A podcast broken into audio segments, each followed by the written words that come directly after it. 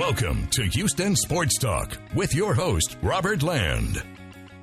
Thanks for listening to the best Houston sports podcast. And if you're a first timer, welcome to the party. Robert, along with Stephen Kerr, and together we give you 60 years in sports and news experience. Yeah, that's 60 as in 6 0. And oh, wait, look who else dropped by. My partner for nearly six years on the show, RG Seal, who put up a piece on the Zach Greinke deal on our website, HoustonSportsTalk.net. If you haven't checked it out, go to HoustonSportsTalk.net. It's right there near the top of the page. And, well, hey, guys, what can you say? It's a great time to be an Astros fan. What a week! I'm telling you, uh, one of the things, you know, I tweeted after the game, you know, we had the big Zach Greinke trade, uh, which, uh, great article, by the way, RG, on that. Um, and, and just, uh, you know, we, we just barely stopped kind of having our head spin from that. And then Aaron Sanchez, Aaron Sanchez, a guy who hasn't won a game since late April, comes out and pitches or at least contributes a combined no hitter on Saturday night. And Robert, one of the things that I tweeted after the game was, uh, "What's Aaron Sanchez trying to do? Steal Zach Greinke's thunder?" Which is perfectly fine with me, I'd say. Yeah, I mean, it, it, you just look what happened th- this weekend for the Astros. Uh, you have Yuli Gurriel wins Player of the Week. Gerrit Cole wins Pitcher of the Month. Yordan Alvarez won Rookie of the Month, which, by the way, is the first time since 2006 that one team has swept all three categories. Friday, they hit six home runs.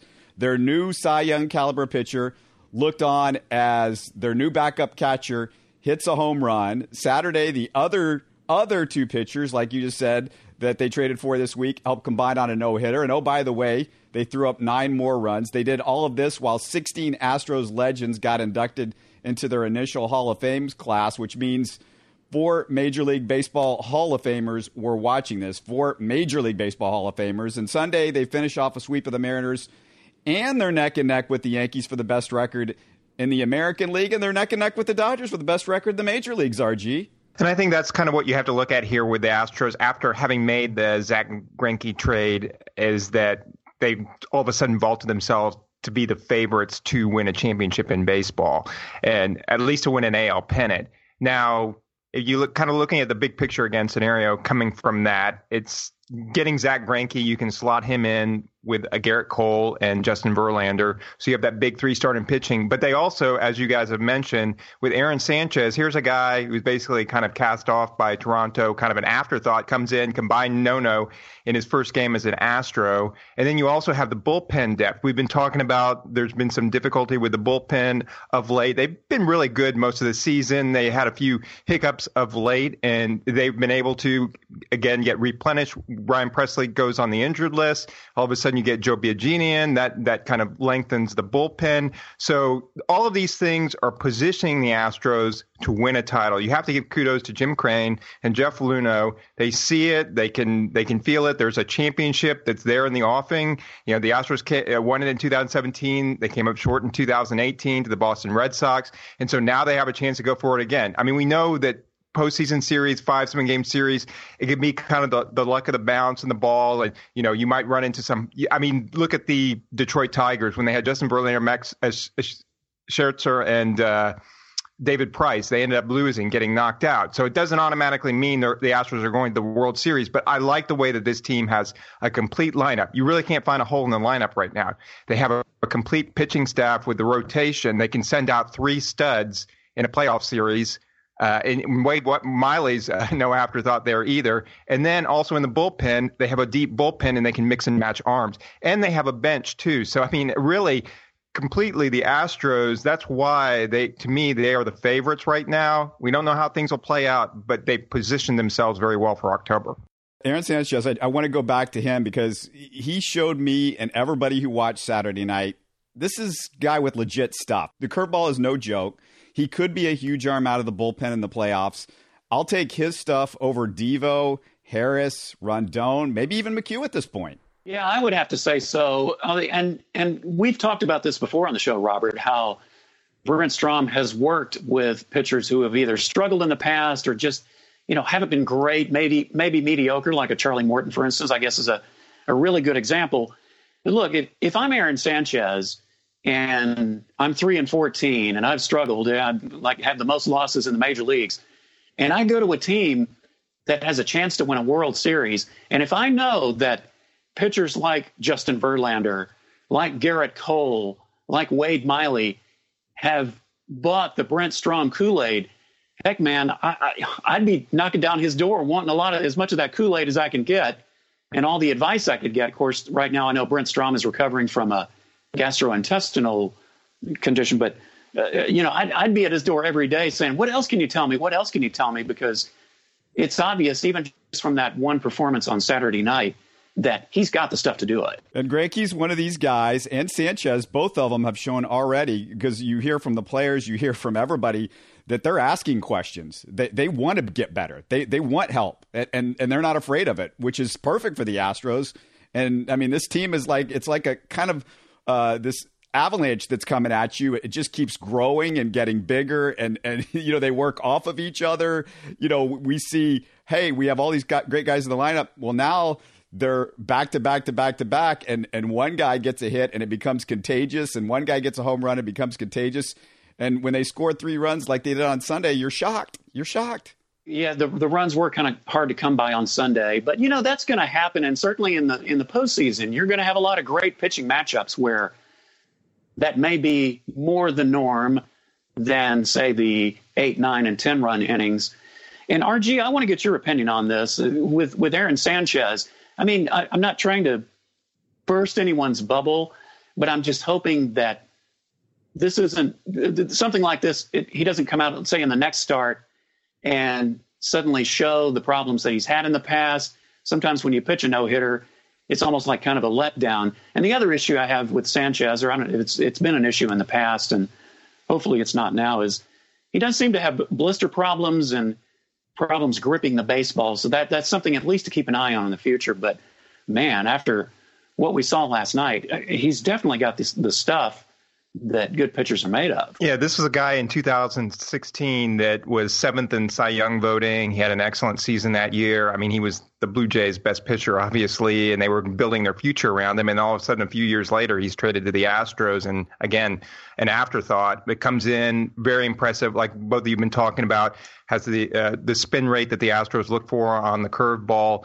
Uh, and yeah, it's oftentimes, you know, we've seen this before, get a, a new lease on life, you know, a, a, new situation for him to come to Houston to pitch with a contender. And remember, the Astros are looking at him as depth in the rotation. They have four solid starters right now. The top of the rotation, again, we just mentioned, possibly the best in baseball. And then you have somebody like Sanchez that you can have, even when Brad Peacock gets back, you can shift him to the bullpen, as you mentioned, or he can start, be the fifth starter. But what the main thing is going to be is, yeah, when it gets to the playoffs, you're going to have this ability to have Sanchez be that guy that can come in and pitch relief innings. And so, you know, you want to be able to to build him up to that point. And that's the thing with the Astros. Everything that they really you know, they still need to clinch the division, taking nothing away from like the Oakland Athletics who continue to win. They were a nuisance and a pesky team last year, and they're they're that again this year. But the Astros should win this division uh, pretty handily, and you know they're really kind of positioning for the best record overall in the American League. But over the last few weeks of the season, they're going to make determinations who's going to be on that playoff roster. And a lot of times with playoff baseball, getting back to that again, is you kind of get comfortable with a couple of guys who are hot you know, you need a couple of guys in your lineup to get hot. Last year was Alex Bregman. They started pitching around Alex Bregman, and then some of the other guys went cold, and the Astros lineup wasn't as deep. You mentioned Robbie earlier today too. You were saying about the lineup and just how how deep this lineup is. I mean, you start off if you all these guys are healthy. I mean, you have George Springer, then Jose Altuve, then Alex Bregman. You got Carlos Correa. You know, Yuli Gurriel, Yordan Alvarez. I mean, you really can't like pitch around the Astros as you could have the previous season when they had injuries and uh, guys out of the lineup. They're just a much deeper lineup this year. The other thing is just, you know, being able to get a couple of hot pitchers. If you get a guy like a Verlander who comes on like a house fire in the playoffs, that can that can carry over. Uh, you, we don't know who it'll be. Even when the Astros won the World Series, they had to look at their bullpen. Remember, it was Brad Peacock and it was Lance McCullers and Charlie Morton that were coming out of the bullpen. So there's it might be Aaron Sanchez this time. You know, they Ryan Presley and, and Roberto Osuna, you're expecting them to be the guys that, you know, in there at the end of games. But now you have Joe Biagini, you have like Aaron Sanchez, maybe Wade Miley comes in in relief now. So I mean you have all these different kind of options. So uh, and I still, you know, there you never know. I mean, there might be somebody. Uh, I saw that they the Astros called up Forrest Whitley to Double A, and I mean, uh, I know he's had his struggles this season, but if he could ever get things going where he gets on a streak in the minor leagues, I mean, there's there. I know that was Jeff Luhnow's plan originally to have him up at some point this season, so he could be a bullpen arm, but that's still a long way away. But you get my drift. Yeah, he actually did pitch well. I, I saw on Sunday. He, uh, I believe, he only gave up two runs over five innings, so he's certainly doing better than he had in the past. So, yeah, Stephen mentioned Aaron Sanchez's blister issues. Uh, there, there is a guy in the organization that dealt with some blister issues occasionally during the course of his career. Uh, might be able to help him out. You have any idea who I might be talking about? Oh, I've drawn a blank on that. I should know it too. Uh, Nolan Ryan would occasionally. Yeah, that's right. Nolan did. That's right. I'd forgotten about that. Other thing that I thought was interesting that I heard on Sunday was uh, Jeff, Jeff Luhnow said on the radio that Greinke's deal, it almost didn't happen. The sticking point for a while was Josh Rojas. Luhnow didn't want to give up Rojas, and that almost meant no Granke. Could you imagine if, if that didn't happen and that got out, RG, uh, there would have been an insurrection. Yeah, no, I mean, it was, uh, well, I mean, Josh Rojas, I, I, I'm not as don't have the knowledge that Jeff Luhnow does about the prospects in the system. It just might have been too much, or it's kind of a you know mano a mano standoff here towards the end, and the Astros blink, but they got their guy. Uh, you know, I mean that's definitely one of their uh, you know better prospects. And I know he's come on of late. He'd been linked in some other deals, so teams are obviously taking notice of him. But I think it's kind of funny that you mentioned like Jeff Luhnow in the uh, trade deadline. Really reminded me of the the maybe you guys discussed this after the trade, but the Justin Verlander trade. And then I mean the Astros have had three of the most intriguing last second deals in history because Randy Johnson, remember Gerry Hunsicker back in the day? It was almost it was over 20 years ago now, 1998. Trades for Randy Johnson from the Mariners. It literally came down. They were calling the commissioner's office at you know night uh, at uh, 11:59 right before midnight because it was midnight back then, I believe, uh, to to yep, basically make sure that this deal came through. Yeah, right. Yeah, and then uh, of course, we know with the August 31st uh, deadline, uh, with the, the the with the waiver period with Justin Verlander, came down the last second. They were going over to Justin Verlander's house and they were uh, trying to get everything together, and it literally came down to the last seconds where the deal came together. And then go back into the archive a year ago and go find our interview with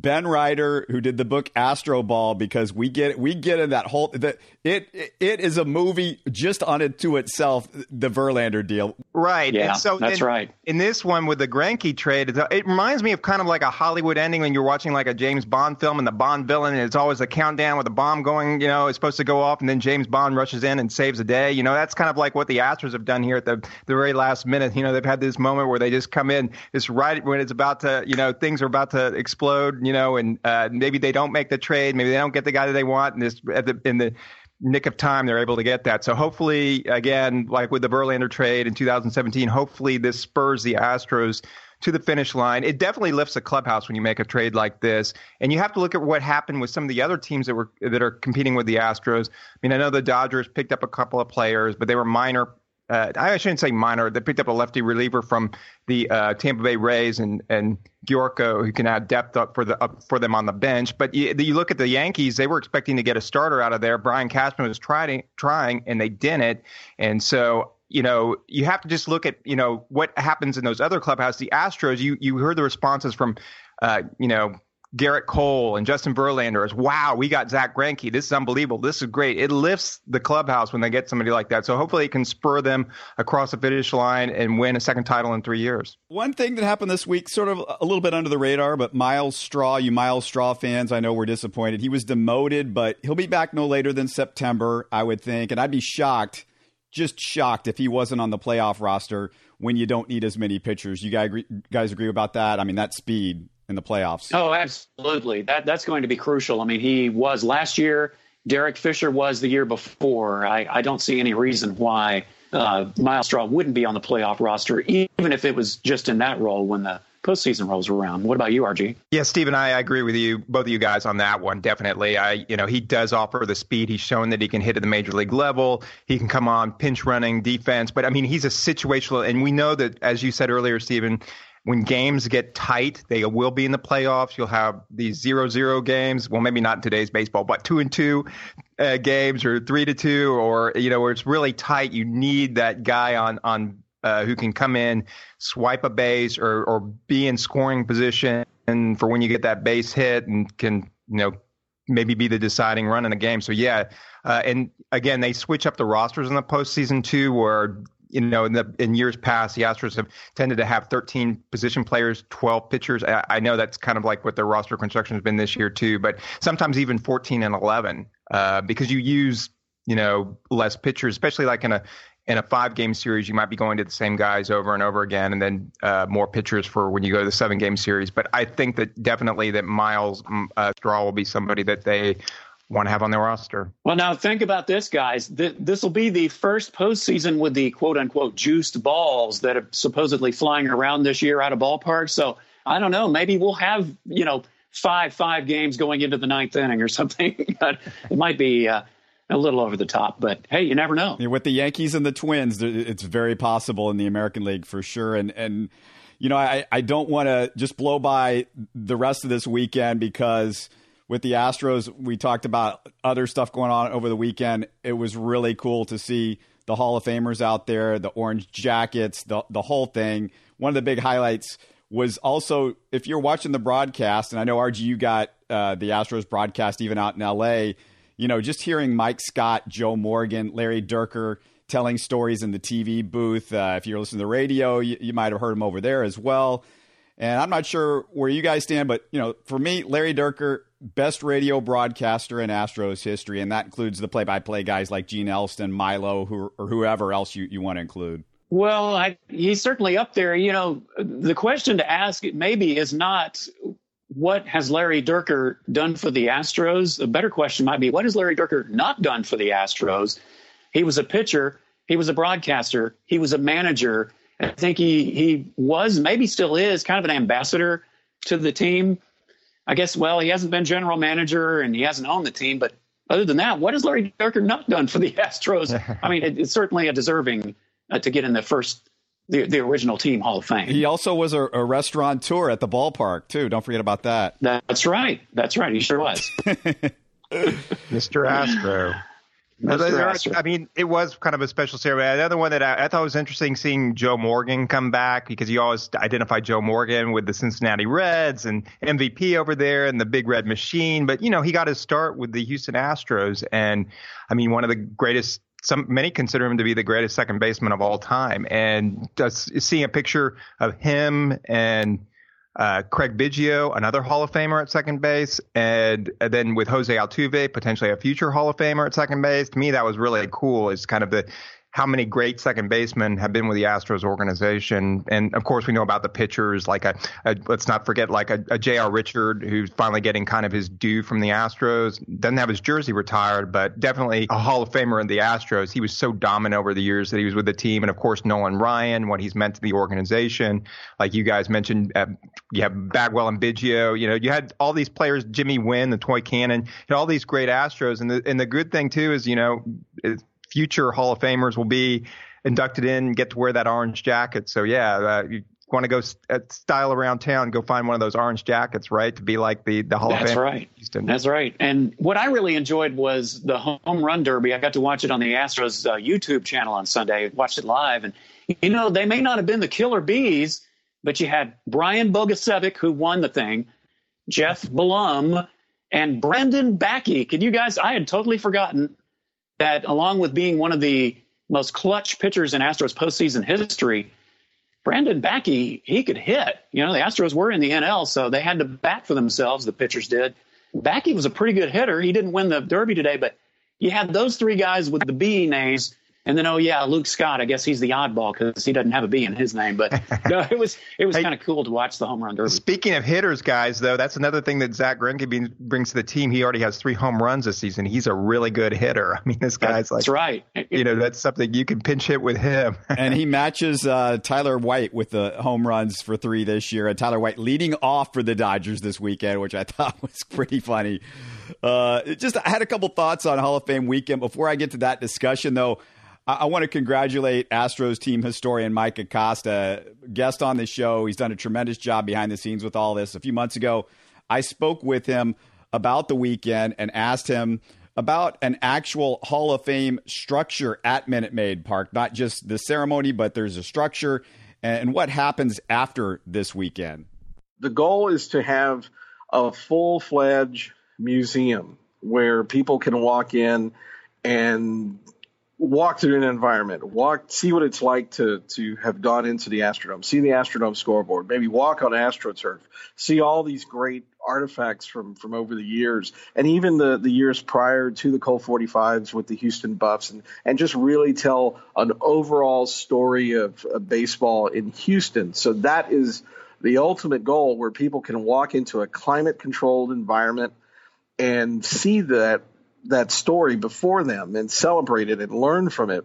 The master plan of Minute Maid Park is always pretty fluid. I mean, there's there's a direction for Minute Maid Park. Obviously, we extended the lease through the year 2050. Originally, it was through uh, 2029, and here we are in 2019. So that would that would only been 10 more years in this ballpark. But now we're we're going to be here for a lot longer. So there's a, a larger master plan for Minute Maid Park, and where a, a, museum, a Hall of Fame fits into all that, there's there's many possibilities. We've actually taken a look at two or three different locations in and around the ballpark, so that that's all kind of still to come, and it, and it's exciting, and it'll it'll be something that the fans can look forward to in, in the future. But for right now, we have a very good starting point with this.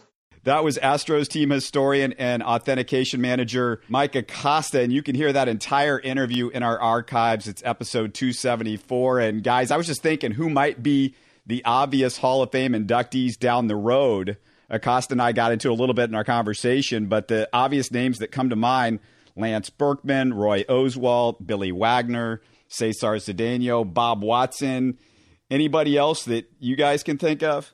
Well, I'll tell you, I was a little surprised, and I'm sure he will get in in a future Hall of Fame ceremony, but I was somewhat surprised that Judge Roy Hofheinz wasn't one of the original members. I mean, without this guy, the Astros probably wouldn't even have a team in Houston. Well, maybe, but might be further down the road.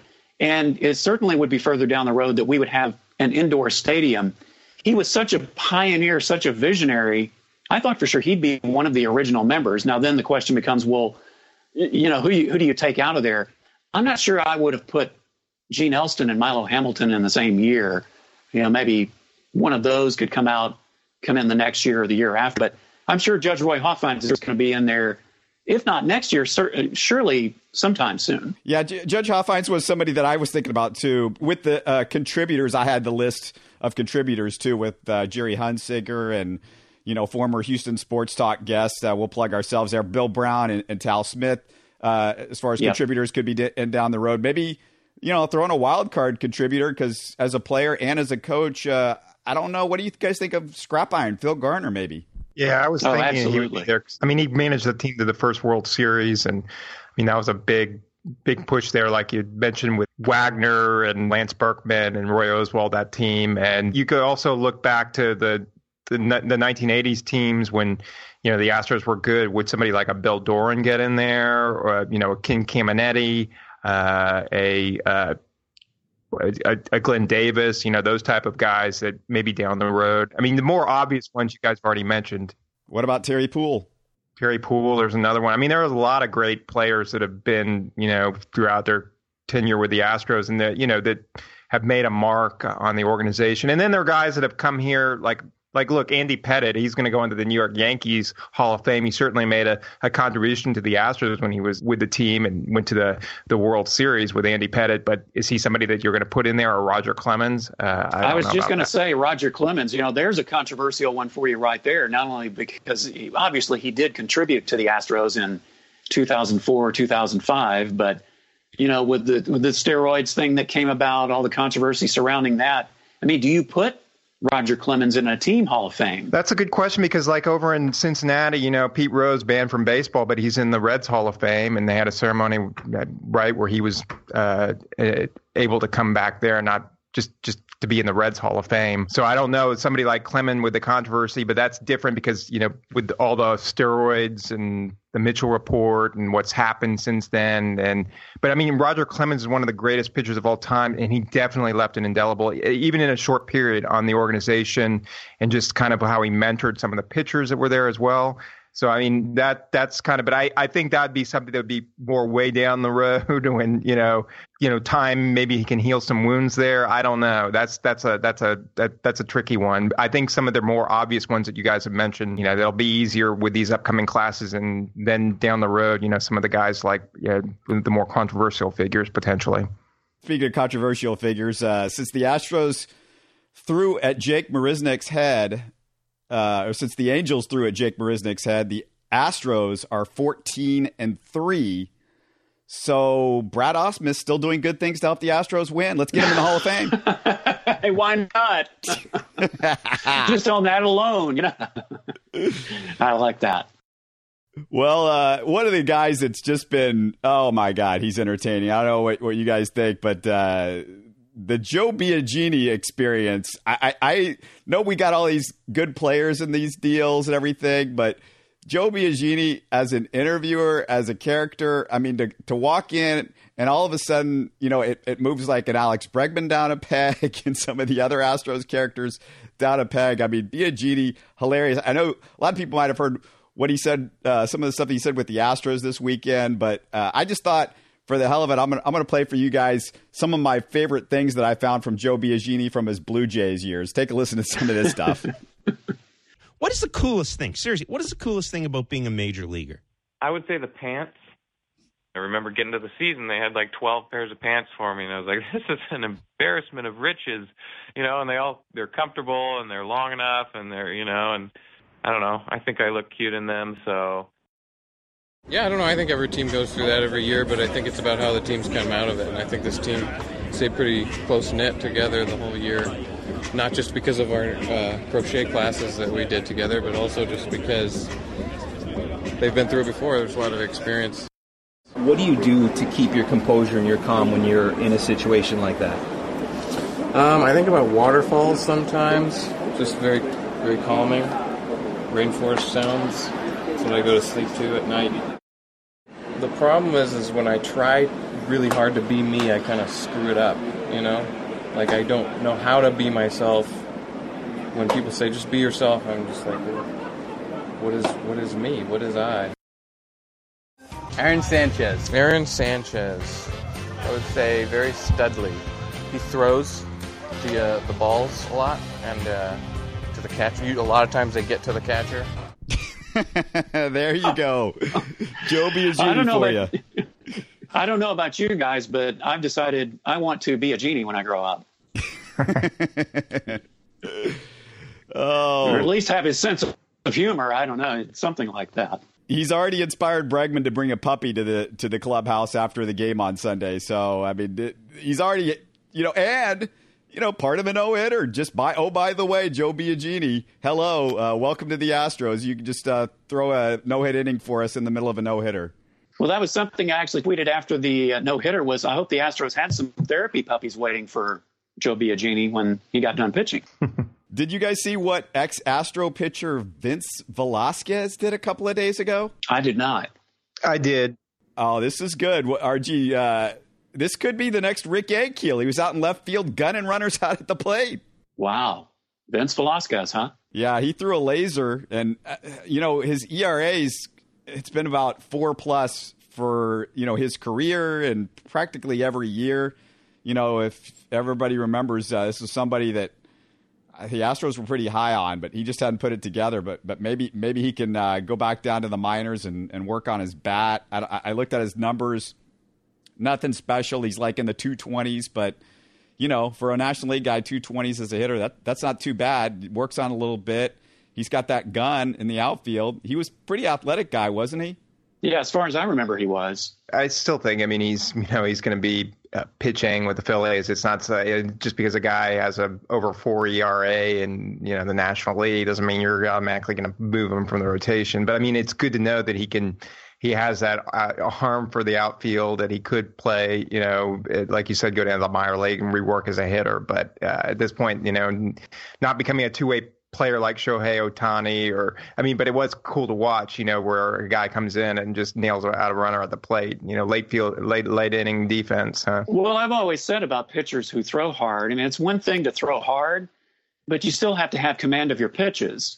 So that's something that uh, a lot of them struggle with, and it sounds like that's. I, I haven't watched Vince Velasquez a lot since he left the Astros. Occasionally, I saw a clip of him with the Phillies, but yeah, you know, you you've got to have the throw accurate from the outfield too, but you don't have to hit a small strike zone when you're trying to do that. Just make a good throw and have a good catcher to catch it. Yeah, and that was uh, an issue with him. It was a lot of control issues with the Astros. Uh, I, I forgot to check his his walk numbers over the last few years, but uh, yeah, you got to get that ERA under four if you want to stick around for at least a long stretch. And once that first, you know, that first uh, arbitration uh, level stuff co- comes to an end, then you know you get a free agent contract, you got to show something. But but the other thing too is you have to look at with a. I mean, remember when the guys who like Rick Ankiel, he completely he got the what the Steve Blass syndrome, where it was just like yeah. uh, he couldn't find the plate. I mean, he basically he decided to go back to the minor league and become a hitter because he basically couldn't find the strike zone anymore and was just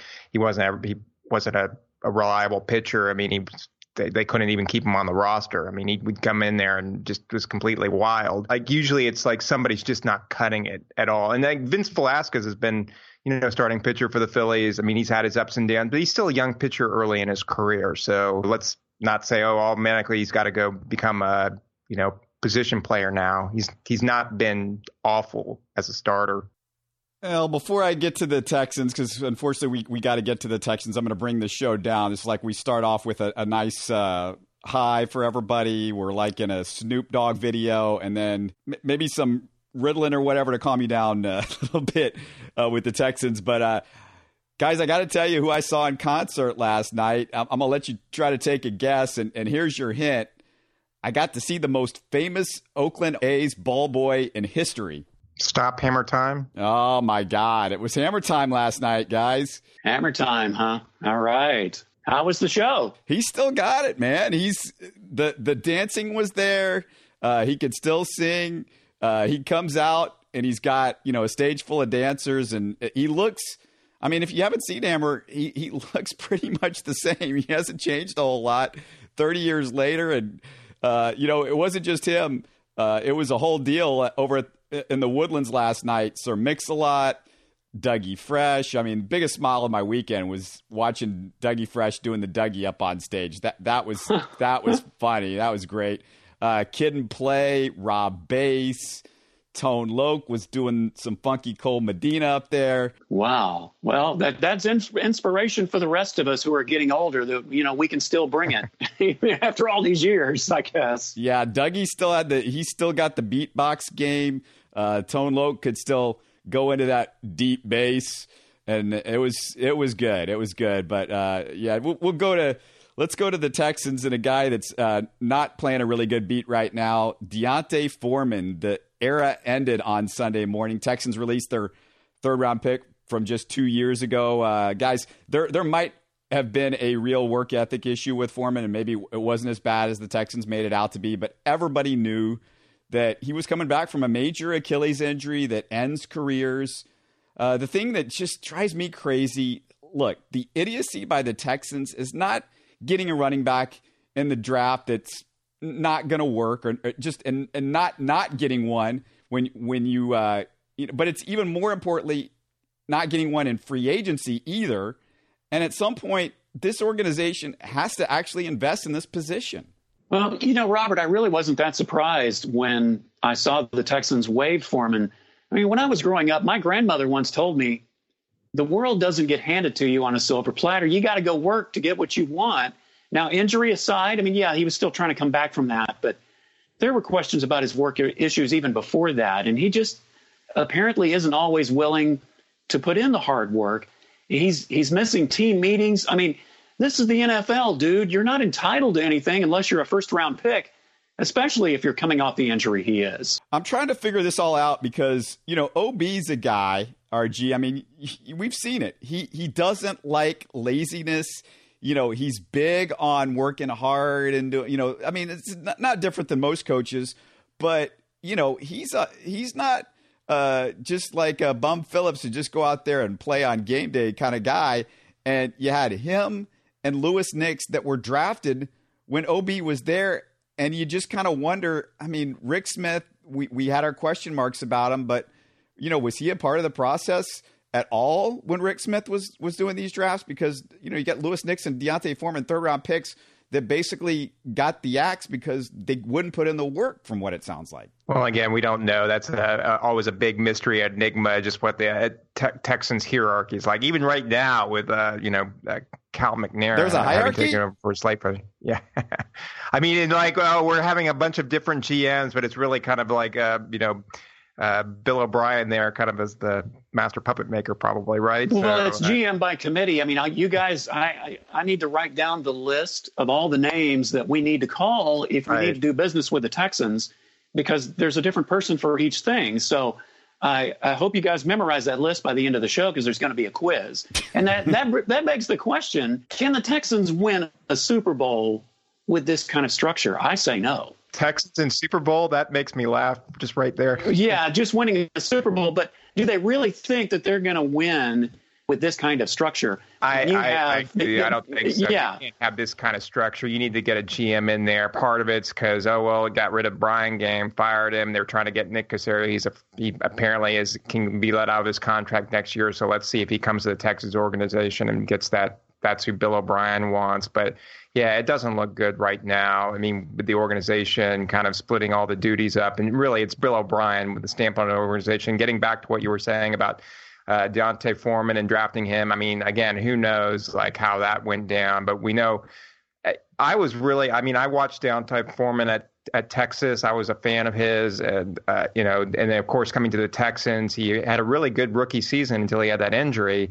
So, I mean, to me, it was a it was a little bit of a surprise. I mean, I you know, not hearing all this about like missing meetings. And I remember last year he was a little bit out of shape coming into to camp after the injury and all of that. And uh, but but still, I, I, thought that well, this is a guy because because of what you said, Robbie, too about addressing the team. Or the usually you're going to be if you're if you're going to be doing something different at the running back position, you know, or you're going to potentially be letting somebody go, go get uh, reinforcements. Apparently, the Texans are. You know, a lot of people, are, a lot of fans are saying go out and get uh, Melvin Gordon from the Chargers. He's a stalemate contract issue there. Go get a top tier back. But but Bill O'Brien says no. Lamar Miller's our starter. Again, it's kind of questionable to me because he's an older running back. We know they have lifespans in the league. I know he played well last season, but is he going to hit a wall at some point? He's not like a great runner. He's not like it's Ezekiel Elliott back there or Saquon Barkley, you know, that's that you like, okay, we got to just have this guy no matter what. And then you have like what other backup running backs are out there. Well, then you got to look at guys who are cut or guys that, you know, might have been undrafted that they have on the, uh, and, uh, you know, at camp right now, just things like that. This is a very important position because, you know, your, your running game, that's always a big part of Bill O'Brien's whole game plan. So to me, it is it already is kind of starting off as as something to be worried about. Well, I, I realize baseball is different from football in the in the way it's structured, in the way trades are made and acquisitions. But if the Astros and, and even the Rockets have demonstrated one thing, it's that they have a guy in the organization who knows the numbers, who knows the players that they need to get, and he has a staff behind him to help him do that. I'm sorry, Bill O'Brien with a 42 and 38 record and only one postseason win, and that against a third string quarterback. To me, he doesn't. He, he he's not entitled to be the coach, the general manager, and part owner of the team to say who goes where and who does what. You know, maybe Bill Belichick could get away with that, but even Bill Belichick, he has people advising him and telling him in, in, how to go in certain directions. And yeah, he's he's proven it on the field. I just think that the coaches need to coach, let the general manager be the general manager, and they work together. You have to be on the same page. He let the But- coaches coach. He's also somebody that like, oh, I, I want to do the offensive play calling. I want to take over the offensive coordinator position. I mean, he wants. Well, that's right, and he, he doesn't even. That's why I'm saying. I mean, he he hasn't even proven that he's a great game manager and a winner. And as far as I'm concerned, as long as Bill O'Brien is the coach, the Texans aren't going to win a Super Bowl. I'm going to get back to OB maybe in the te- Texans big big picture, but you know we're just I'm going to move forward with what's been going on at training camp, and I'm going to talk about the Texans offensive line a little bit, and it might give you another chance to to bash OB here in a second, but it looks like this is what it is. Uh, uh, I know a lot of Texans followers. Uh, this is what the offensive line is going to look like, and it looks nothing like we thought it was going to look. So you start with Matt Kalil at left tackle. Uh, he's getting all the front line work. Same story with Tytus Howard at left guard. Uh, your first round pick that everybody thought was that that's their answer for left tackle. He's going to be playing at left guard if we're going by what we've seen so far. I'm guessing Nick Martin is the center, but that may depend on his health, uh, which uh, again is in jeopardy with the Nick Martin. So uh, Greg Mancz would be the replacement if he's healthy. Uh, the Texans should look to replace Martin because he's just a below average center in my mind. Last week, I might have goofed by just assuming Zach Fulton would be the starter at right guard. Second round pick Max Scharping could easily be in the mix there. And then Seantrel Henderson looks to be the right tackle, although, you know, that might end with game one, as it usually does with uh, Seantrel Henderson. But there, there's your offensive line. You guys have thoughts on that? Well, I have to say, it at least sounds a little better than what it has been on paper. Uh, I mean, I feel a little bit better with Matt Kalil at left tackle if, and, and this is really, you, you could almost go down the list with some of these guys if they could just stay healthy. I mean, that's been one of the problems that Kalil has had. Plus, he is getting a little up there in age. Yeah, I agree with you as far as Nick Martin being a below average center. I mean, think of all the snaps that he and Deshaun Watson just haven't connected on and some other issues. And now he's got a hamstring problem, I, would, I, I guess. Uh, yeah, Max Scharping, he, he's looked a lot better than he, he surprises me a little bit. And uh, Seantrel Henderson, again, you know, there's his, his health is in question. So it's not a whole lot to look forward to, but gosh, I mean, anything we, we've got to get better than, than what it has been the last several years because that's about as many years as we've been talking about it. I mean, Deshaun Watson just hasn't had any protection. He's been running for his life back there. I mean, the Texans' offensive line has been terrible. So, I mean, yeah, what kind of like uh, you're the, uh, pretty much the absolute worst? I mean, you can only go one direction, right? Just keep going up, or I guess you could stay at the same level, which would be miserable to watch. But uh, I mean, like you've just been saying with like Matt Kalil and, and Tytus Howard, hopefully, you know, they'll like fortify the the line there. The Texans can get some cohesion and you know get some uh, because they have to be able to protect their franchise quarterback. I mean, that's just tantamount. And again, like if you want to have a a good running game. It comes with the offensive line. So, you know, that's the, the Texans have their, to me, the big questions on this, uh, with this season uh, are really a lot of them are on the offensive side of the ball. You know, just what the offensive line's going to do. Uh, can their receivers stay healthy? What are they going to do at running back? I don't know if you guys agree on that or not. Yeah, I mean, there's questions on the defense, so the cornerback situation also. But one of the guys in the offensive line we didn't even mention last year's third round pick, Martinas Rankin, appears, you know, maybe to be even in jeopardy of not making the team. I think he's on the outside looking in for sure. Yeah, he's not. He's not,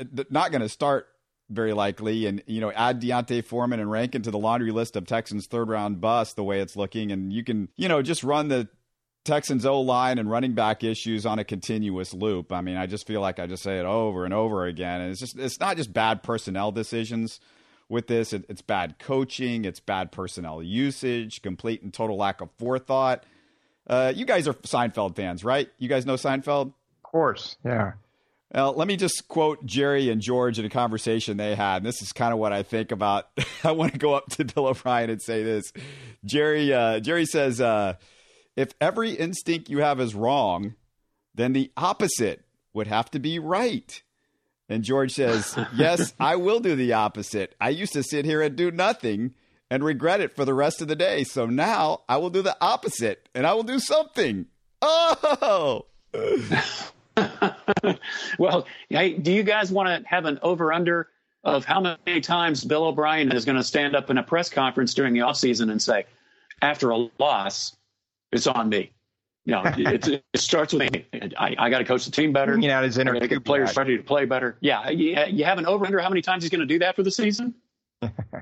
Oh God, I don't even want to think about it. Uh, let, let me go to other Texans notes. M- move on to some stuff. Justin Reid, positive, is back uh, in the mix after a car accident that si- sidelined him uh, about a week ago or two, and, and that's good news. From everything you hear, also undrafted rookie Tyron Johnson out of Oklahoma State will beat out Vyncint Smith for the fifth wide receiver spot on the team. Uh, he's more you know, he's a, he's more of a complete wideout, not just with the blazing speed, but with route running and hands and that magic buzzword versatility comes to mind with with Tyron Johnson. So there's a couple of positive things. I mean, not that Vyncint Smith's been bad. It's just Tyron Johnson has has looked really good. And did you guys see Ed Reed taking a shot?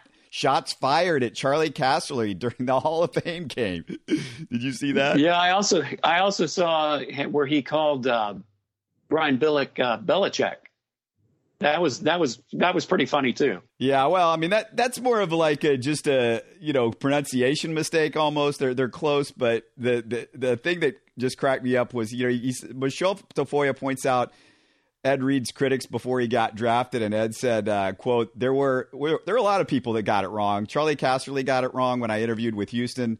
It's it's funny that he's an analyst uh, still, uh, but anyway, that's what." Uh, he had to say about Casserly, and he also kind of made fun of his two months in in in Houston with the Texans in his, in his speech. And well, that doesn't surprise me really. yeah, and I'm you know for that I I kind of lost a lot with Ed Reed because I felt like he was when he was in Houston he had some issues with with Wade and nobody nobody usually has issues with Wade. I mean, come on, Wade Phillips. How can you have issues with Wade Phillips? He's a player's yeah. coach. Uh, one uh, one other thing, just a personal note, I, I just want to say real quick. Uh, my my cousin Kim Boermaster uh, out at Texans practice. Uh, she's a Special Olympian, and Bill Ho- O'Brien had her break it down with the players at the end of the practice, the old uh, one two three win type deal. So. really proud of my cousin. our grandfathers are, are brothers, so it's kind of a I don't know what you would call that third cousin or something like that. But oh, that's awesome. That's awesome. Uh, Rockets. Let's go to Carmelo because uh, you know he's still in our life. Uh, we get to still enjoy him. He was on First Take this week, and I don't know what you guys saw in this one, but he was talking about getting cut out of the rotation and exiled by the Rockets, and he said, "quote I was surprised by it big time. It went from, oh, this is a piece we want, this is a piece we need." Uh, mind you, we've been talking for three years, four years, and by the way, I think that that might be tampering. I don't know, but when he said that, but anyway, uh, he said uh, they were trying to get me to come to the Rockets, and I finally went there. I get there, I'm thinking everything is good. I'm doing everything I've got to do. Never miss a practice. Did all my work. I was a real professional with everybody. I don't think there's one person there who can say I wasn't a professional. I did what I had to do. I did my work. Then the tenth game came I just cracks me up. The tenth game came, and I just didn't understand where where that came from. I actually reached out to Daryl first, Daryl Morey, and said, "Can we talk about how we can make this better? What can we do to fix this? What can I do to fix this?" But he already had uh, in his mind that he wanted to come to me about releasing me and letting me go. So I just didn't like how, how all that went down. And then um, Carmelo goes on to say he didn't think Paul or Harden had anything to do with what happened, but he kind of he said basically he said it was deeper than basketball. So I, I don't know what he means by that. I, I, I get the feeling though that he's trying to throw Daryl under the bus because he can't throw his buddies Paul and Harden under the bus. But uh, look, dude, you can't you couldn't play defense. Uh, you know that's the problem. Well, and it also makes me wonder how much homework did the Rockets really do on Carmelo Anthony as far as just going beyond what he does on offense or on defense and and how many teams were clamoring to sign him after they released him? Yeah, that's a good point. But uh, he also threw, uh, you know, the Oklahoma City uh, GM uh, Sam Presti under the bus too, because he was uh, saying the same thing. He was like, "I got there, and you know, was traded from the Knicks. I thought, you know, I was going to play with like Russell Westbrook and Paul George, maybe this great unit, and all of a sudden everything changed when I got there, and they, you know." Uh, so I mean, I, I, again, it was kind of a couple of situations where he threw kind of the general managers under the bus, and uh, I think it's more that he's just become a less effective player. I mean, he, you know, with the Rockets, he would have been coming off the bench, uh, which he said in Oklahoma City they didn't tell him about. Basically, they traded for him. He thought he was going to be a starter, and then he went to the bench. That was why he was upset about the situation there. It was like, what? You know, I thought I was going to be part of this big three.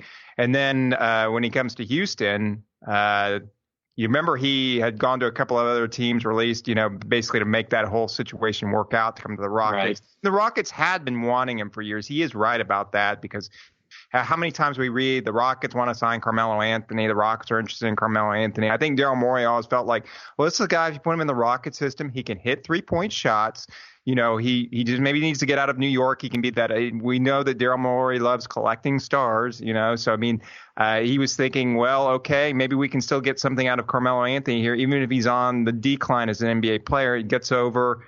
He's just not a, like you said, not adept defensively. Uh, deficiency defensive wise. Uh, the Rockets, you know, just realized this guy wasn't going to be able to cut it when he's on the court, you know, and if you can't, he's right. If you can't crack the top nine or 10 and you're Carmelo Anthony, I mean, why do you want to have him on the team? So I still am looking at Carmelo Anthony in situation. To me, it's like, okay, when's he going to sign with the Lakers? There's going to be some point this year with LeBron and I mean the drama with uh, Anthony Davis. And you you know you have all these guys that'll be over there to start the season. The Lakers. I mean uh, I just see him you know coming over there to play alongside LeBron. And I've also thought that maybe too about Chris Paul eventually ended up in LA some way somehow. So then they can get the uh, Banana Boat crew back together. But um, that's where I just I don't see many options for Carmelo Anthony out there. I know he still wants to play, but I don't know about you guys, but that's really the only situation that I see. Yeah, he sort of lives in that Dwight Howard universe. I think he's in denial that his career is over with, and it's been about three or four years now. Uh, nobody wants you. Nobody wants you, man. Nobody. But I'm saying with the, with the, Lakers, though, and maybe you guys can ask it too. If he goes there where you have somebody anchoring the defense like and Anthony Davis, who's down there as a dominant post player. They play more of a half court offense. You got Carmelo Anthony in there that come off come off the bench, be a shooter.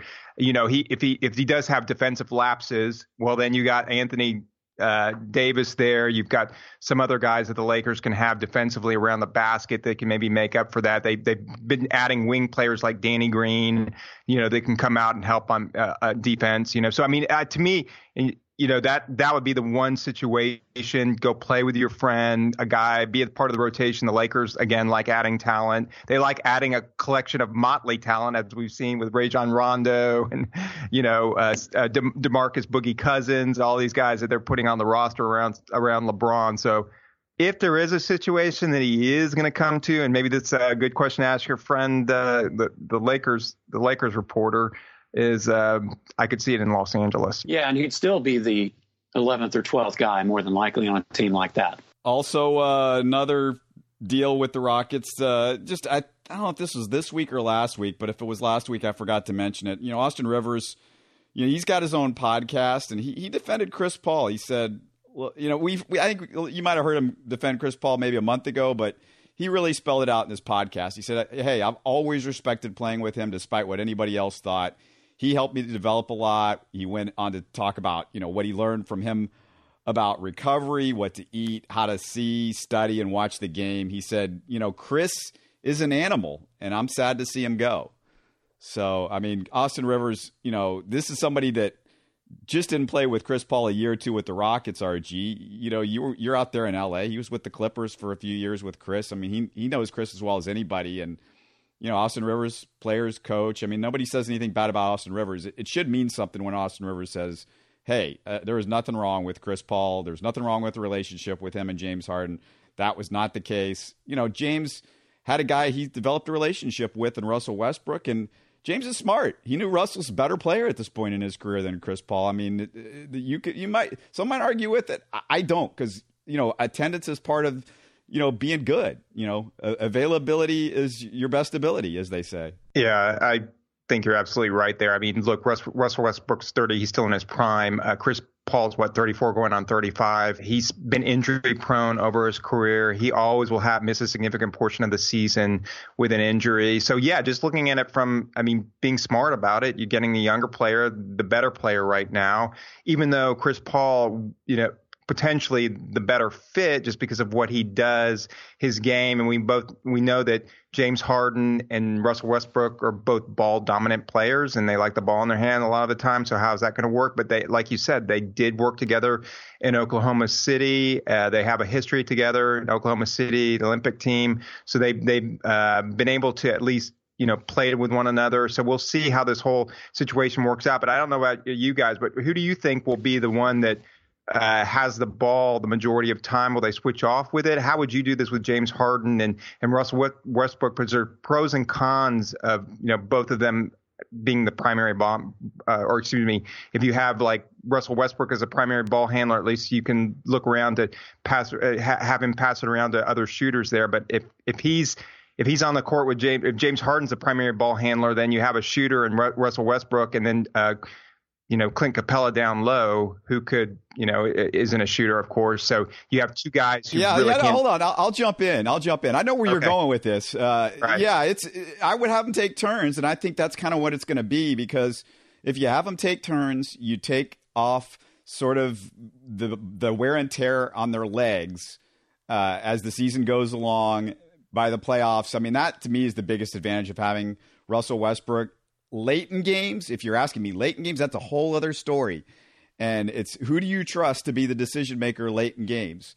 Uh, that is a, is a pretty darn good question. I, I personally would almost want Westbrook with the ball in his hands late in games because of the obvious, because uh, it would spread the court better. You'd have James Harden as a shooter as opposed to having Russell Westbrook as a shooter. So late in games, maybe give me Russell Westbrook for that reason and for that reason only. But I'll have them switch off, Stephen. That's that's my deal. Yeah, I think that's what's going to happen. And I, I think I even saw a report right after the trade was made where they are going to split their time on the floor. But when, when they are on the floor at the same time, maybe about half the time, and it will allow them to kind of rest one or the other and keep their legs fresh, especially as you get toward the end of the season and the postseason. So I, I think that's obviously what's going to have to happen if this thing is going to work is they're both going to have to understand what the other's going to do when they're going to do it and, and how much they're going to have the ball and who's going to move the ball when they are on the floor at the same time.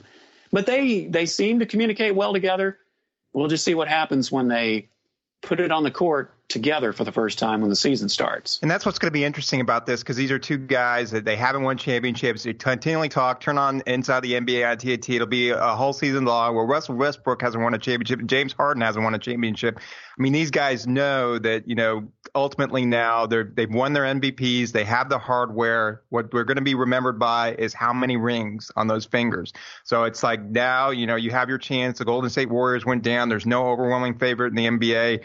Let's see what these two together can do to win a championship. And I, I don't know if you guys noticed this, but Daryl Morey, interesting at the press conference introdu- uh, introducing Russell Westbrook, said that you know I think we need to have these guys kind of rested to where they're peaking in in April. So does that mean that they're going to start doing the Gregg Popovich, maybe rest these guys on certain back to backs, and you know look at the schedule and see okay you know how can we best utilize these players so that they're fresh? If you're not really thinking now, because neither one of these guys, if they're both you know playing with the Rockets this upcoming season, as, we expect them to, yeah, I mean uh, you know, playing a significant portion on the court there. Uh, probably, you know, they're going to take MVP votes away from one another. So it's not the whole thing about let's let's get this guy or the other guy the MVP. Again, it's about winning championships.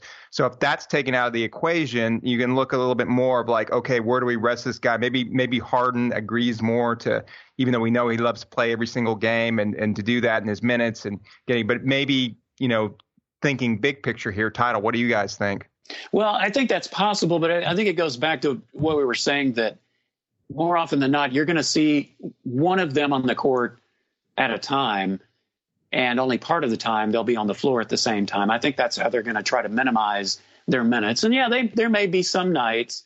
A lot of it, of course, is going to depend on where the Rockets are. What kind of a start are they going to get off to? I mean, if they right, go under 500 or even around 500 in a conference like the West, they can't really afford to rest one of these guys in a night. Yeah, they, have got to be right out there. Yeah, but but at the same time too, if they do get off to a good start, maybe this is maybe something Robbie, but uh, this is why it's so critical that the they're basically bringing back their whole roster. Daryl Morey re-signed the reserves, and They're basically bringing back their whole roster plus Russell Westbrook. Some of these other teams like Kawhi Leonard and uh, you know uh, uh, OKC Paul George, uh, you know they're they're new with these Clipper teammates. They've had to re- shuffle the deck over there. Golden State's not going to have their complete team. Of course, Klay Thompson starting the year on the shelf. Then you have the Lakers with Anthony Davis trying to mix all this new talent there. It's a real opportunity for the Rockets to get off to a good start. If they can get off to a start where they're maybe can get up there where they're you know top two seeds in the league and they have a comfortable distance between the teams I mean, maybe you do on a night where it's a back to back and you're playing a, an awful team, you know, you decide to rest one of those guys as the season progresses. Because again, like Kawhi Leonard, the, they won a championship last year with Toronto. Toronto had a really good record even when he was out of the lineup against certain teams. So to me, it'll be matchup wise. To, to, you have to look at long term health and being ready for the playoffs too. And like the Rockets did have to slug it out this past season in order to get the playoffs, in order to get that. And yet they ended up with the fourth seed even doing all of that. And they were not knocked out in the second round. So to me, it's just being ready, like what Daryl Morey said, being ready in April so that you can play two months and win a championship in June. Let me ask our listeners, what do you guys think? Who do you want to play more on the ball? Westbrook, Harden? Uh, who do you want to have with the ball at the end of the game? Let us know. Info at HoustonSportsTalk.net. We gave you a lot of a lot of content on this show. Uh, don't forget, RG's got his five burning questions about the Astros after the trade deadline on our website, HoustonSportsTalk.net. It's HoustonSportsTalk.net. Real easy to remember. And just uh, thanks, guys. Thanks for doing this. It's been fun. Good to meet you, RG, and uh, do a show with you for the yeah, thank you for letting me join you guys this week. All right. We will have the Texans post game show coming up. They're playing this Thursday, believe it or not. It's NFL season, it's Texan season, and me and Steven are kind of come at you with a post game show uh, just in a few days. You're listening to Houston Sports Talk. Don't forget to follow Houston Sports Talk on Facebook and Twitter. Subscribe to us on iTunes, Spotify, the Google Podcast app, or the Stitcher app. You can support us by giving us a five star review on iTunes or by telling your friends about us. Spread the word, everybody. Thanks for listening.